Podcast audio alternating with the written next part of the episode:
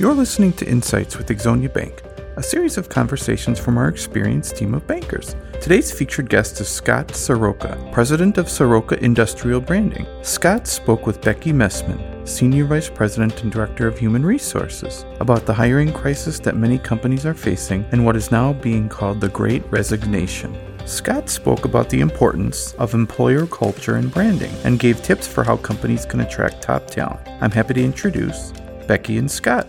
I'm Becky Messman. I am Director of Human Resources at Ixonia Bank, and I'm here today with Scott Soroka from Soroka Industrial Branding to talk about how to attract employees during a hiring crisis. If you don't mind, Scott, let's start by having you tell us a little bit about yourself and Soroka Industrial Branding. Sure, great to be here. President of Soroka Industrial Branding. I've been doing branding work for almost 23 years a lot of experience in the mortgage industry, but we branched off into manufacturing because that's my second love. So I know those are two completely different industries, but I enjoy them both. And they actually, you know, some principles blend from one industry to the other. So branding and uh, employer branding, corporate branding, product branding, and also culture services as well, which is really top of mind for a lot of executives right now and business leaders. Great. Thanks for sharing that. So, Scott, uh, just for our audience, if you could maybe expand, I know many of our audience listeners, I'm sure, have seen help wanted signs mm-hmm. everywhere they go. Um, can you tell us what's causing that? Well, help wanted, you know, that's been a problem well before the pandemic. And I think when we talk about the manufacturing industry, which I think is hurting a bit more than most, is that there's a generation of parents who pushed their kids away from manufacturing. In fact, according to the Bureau of Labor Statistics, only three in 10 Americans or parents actually encourage manufacturing. And that's a problem. And we're feeling the pains from that because, give you a little bit of insight, I do a lot of one on one interviews with people in the manufacturing industry, a lot of people who work on a production floor. There's a lot of people who love working with their hands. People say they love working with tools. And when you have parents who can be, some can be very influential of go to college, get your degree, get your master's, be a doctor, be a lawyer, do something professional services, you'll make more money. When you have a strong influence like that, there are kids that I've heard and even say that they wished that they would have gone into manufacturing instead because they like working with their hands, they like building stuff. And that is an art I think that we've just lost over time. You don't see people working on their cars anymore, building hot rods like back in the 70s, you know, or 60s. You don't see a lot of people interested in the trades, manufacturing, plumbing. Uh, there's so many opportunities out there, and there's so many great careers that you can make an excellent living doing something manufacturing related or in the trades. So some people feel that it's going to get worse before it gets better, but we're working through that real large gap of a lot of kids who normally would have gone into manufacturing, but were influenced not to. And I also think that culture plays a huge role in it too, because there's something called the great resignation out there right now, which is culture driven as well. Can you just expand a little bit on what you mean by what the great resignation is? It's a variety of things. It's really if you think about it, it's a perfect storm of so many things happening at once. Let's just put aside COVID, the, the obvious thing which a lot of people are attributing to the great resignation. But a lot of research, elements of research point to many other things. Number one is culture. And culture really makes or break an organization. And you hear and you read about people who are leaving companies because they cannot tolerate dysfunctional leadership petty politics, and working in places where their voices are not heard and they're not respected. And I know that a lot of business people will say, or business leaders say, that their people are their greatest assets. And how much they apply that in the workplace as an employer, it's re- really variable. And there's some companies that do a great job, and, there, and there's some that don't. And I'll just get into a little bit of a story here. I used to sit on a round table um, with the Milwaukee Chamber of Commerce, the Milwaukee Metropolitan Area Chamber. I think that's what they call themselves. But anyway, there were two company leaders. They were both very successful. One had culture really nailed. We're a family atmosphere. We take care of each other. We all have your back. And we have an open door policy with the CEO and president. And we have appreciation days. We host parties. We have Christmas parties and we give back to the community. And it really became a real meaningful place to work. Completely opposite that, there was another person on the same roundtable, and he once stated that he told his people right off the bat, if you if you think we're a family, we're not a family. We're a business. We are here to make a profit. We are here to crush the competition.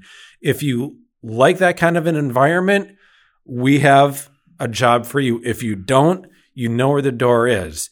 I, am not here to be your friend. I'm not here to throw parties, but I will be your advocate if you do your job and you make money. So you talk about two completely different types of culture. Moving beyond that, you have the minimum wage war that's going on right now. It's that magical $15 an hour and doesn't matter where you stand on it, but there's actually kind of like an uprising of people saying, I want a higher minimum living wage. Uh, I'm not endorsing it or I'm not saying that I disagree with it. It's just a factual thing about what's really happening in our culture and society right now. There are companies that are making record profits, having rep- record quarters, having record years, and the employees are saying, How can I'm not getting any of that? And that's causing a lot of frustrations. When you hear about billionaires going into space, I think that for some people, especially the employee mindset of, you know, enough is enough.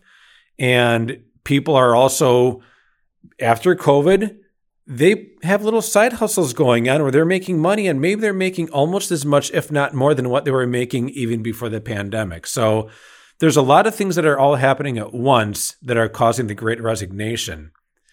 You know, when it's going to get better, I'm not really sure, but um, we're we're in the thick of it right now, and it's it's really it's really challenging.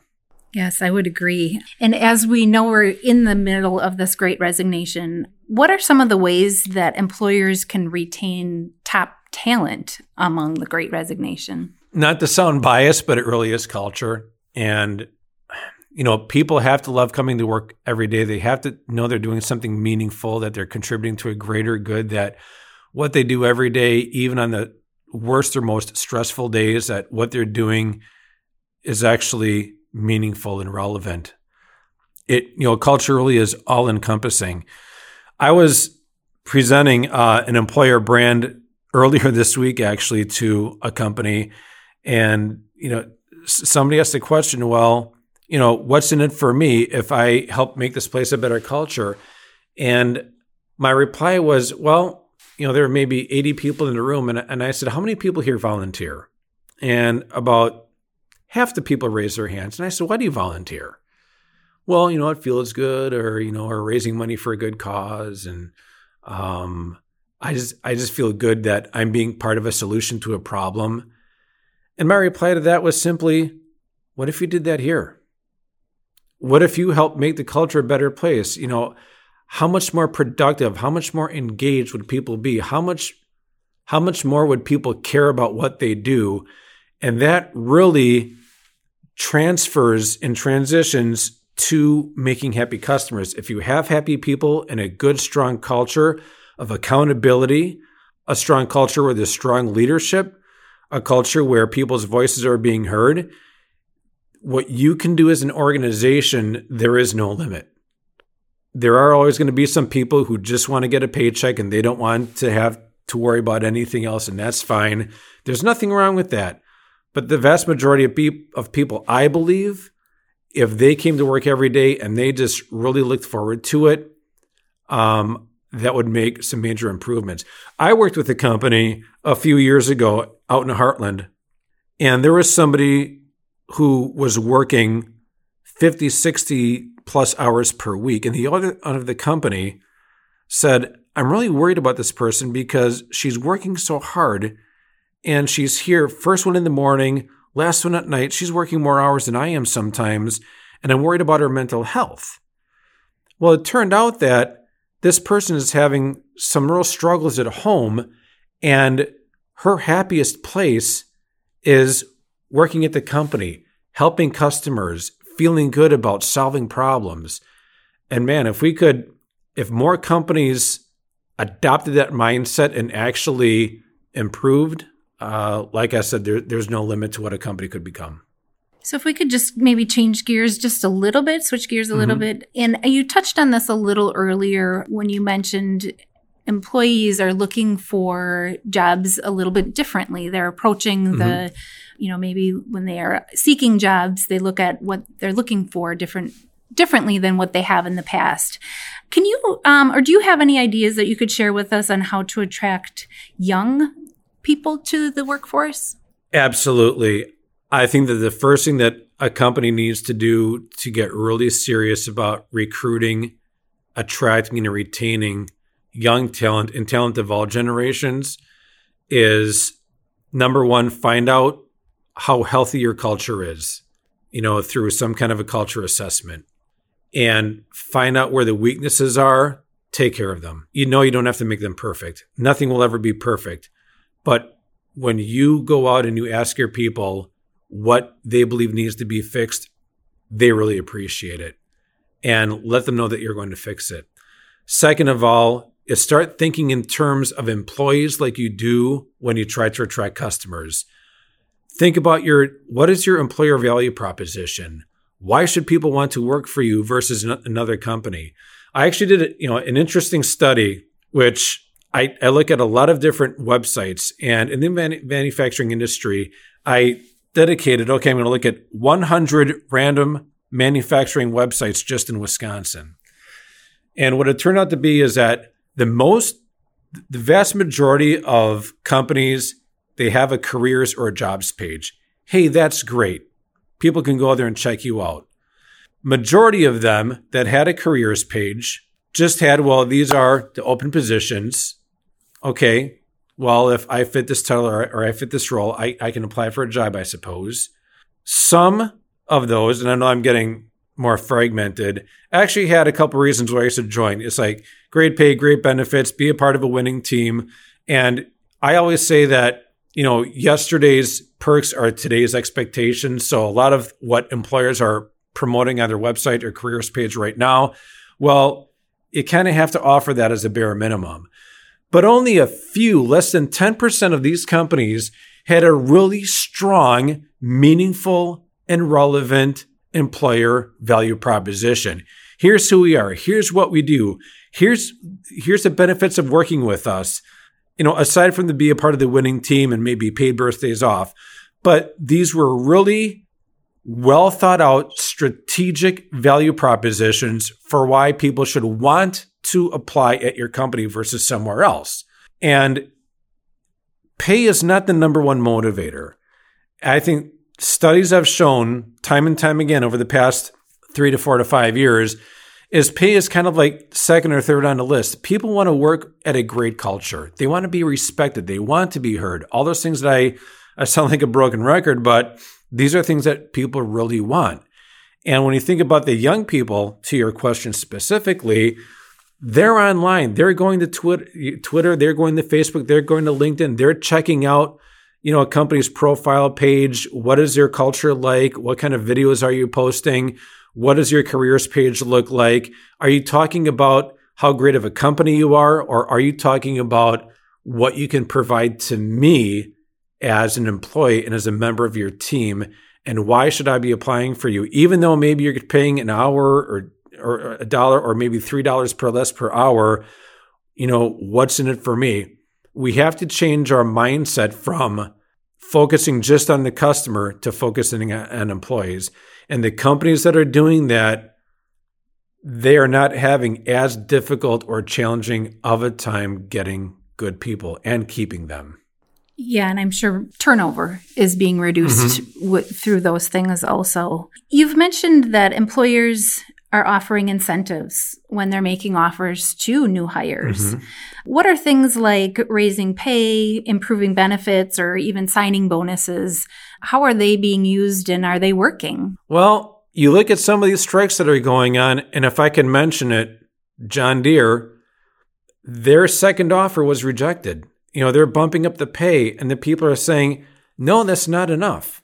You made $5.9 billion last year. And how come you're only raising our wages by, I forgot what it was, but it was some, some small amount. And again, I'm not endorsing it. I'm not agreeing or disagreeing with it. It's just, I'm just reciting the research that I'm seeing. I think Kellogg's has a similar issue, but there is a mindset out there, the employee mindset, and there's the employer mindset. And they don't always agree. And there's, when you think about what happened with COVID, okay, a lot of companies, fair amount of companies didn't make it or they really, really struggled. If they didn't have a war chest of funds to weather through a pandemic, well, then there's a phrase that the whole ship goes down or that, you know, the, the entire crew is at risk. So, you know, what companies do with profits, every single company is different. But I think that I think communication, when you go back to what people are looking for in a company, an employer trait, communication is huge. And I think that there needs to be a greater communication from top down so employees understand how the company works. And here's another example. There's a company owner that I knew who said that he was having a real struggle with his people being more cognizant and aware of expenses and costs within the company. And what he decided to do was instead of, you know, fighting the fight every day, he said, Hey, you know what? I'm going to show you guys how a company is run. I'm going to teach you about overhead. I'm going to teach you about profit. I'm going to teach you about margins and, and, and the balance sheet and things like that. And granted, a lot of people or Fairmont didn't care that deeply about it. But when he shared with them, well, this is, this is what's left after every month. You know, after we pay all these bills and all this overhead and we have projections and all these different financial things we have to think about. Immediately, his people became more and more aware of you know the expenses. He gave me the examples that at the end of one shift somebody yelled why didn't you guys turn off the lights? You know how much that's costing us? Okay. Well again it's a culture. It's a mindset. And i think that if there is more communication about it or more i don't want to say training but more awareness of how companies are run um, would that fix the problem? No, but I think that it may soften things a little bit in terms of a misunderstanding of there's the employee mindset, employer mindset, but also it goes both ways because employees have needs as well that employers certainly aren't providing. So it really is a two way street. I guess there's one other thing that comes to mind when I think about uh, maybe attracting employees, and that's internships. Mm-hmm. Can you share some thoughts on that and um, how they might work and help employers to gain new employees? That's such a great topic that's so timely right now. There are programs going on. One of them I've been exposed to is Launch, and it's an organization that gets kids at the high school level hands on training with companies and it's not a war on the four year degree. It's saying you have options. A four year degree is not required to be a success in your life. It is not required to make a decent living. If you're a hands on person, you know, whether it's in in law, professional services, manufacturing, whatever that happens to be, there's other opportunities aside from getting getting getting a four year degree. So I think internships are extremely valuable. There's a disagreement on whether or not to pay interns. And I think that the vast majority of employers are understanding we got to pay them. It's only fair. Sure, they may be getting credit for the internship, but if somebody's providing a service and offering a value, I think the companies that are paying interns are going to fare a lot, a lot better than those who are not, or those companies that are not. It's just I hate to say common sense, but if there's two opportunities, one's paid, one isn't, where are you going to go? So, and also if the internships work out really, really well, hey, there's going to be a job for you. And especially here with all the help wanted signs, that, you know, that's, that's another thing is the great resignation. There's, there's a high supply and low demand of really high quality people right now. And they know who they are and they know that they could walk into just about any employer right now and they could probably be hired on the spot and earn a pretty good living doing so. So that's that's something that we have to think about as well. Great. Well, thank you for sharing your thoughts and ideas. As you mentioned, there are many help wanted signs. I'm sure Yes. there are plenty of employers out there listening to this program that will take your helpful thoughts and ideas and hopefully it will help them. So thank you for your time today, Scott. Thank you for having me. It's been a pleasure. Thank you so much for listening. We'll be sharing more stories in the episodes ahead, so if you like the information you heard today, please make sure to hit subscribe on Apple Podcasts, Google Podcasts, Stitcher, Spotify, or wherever you get your podcasts. Wishing you all continued success. We'll talk to you soon.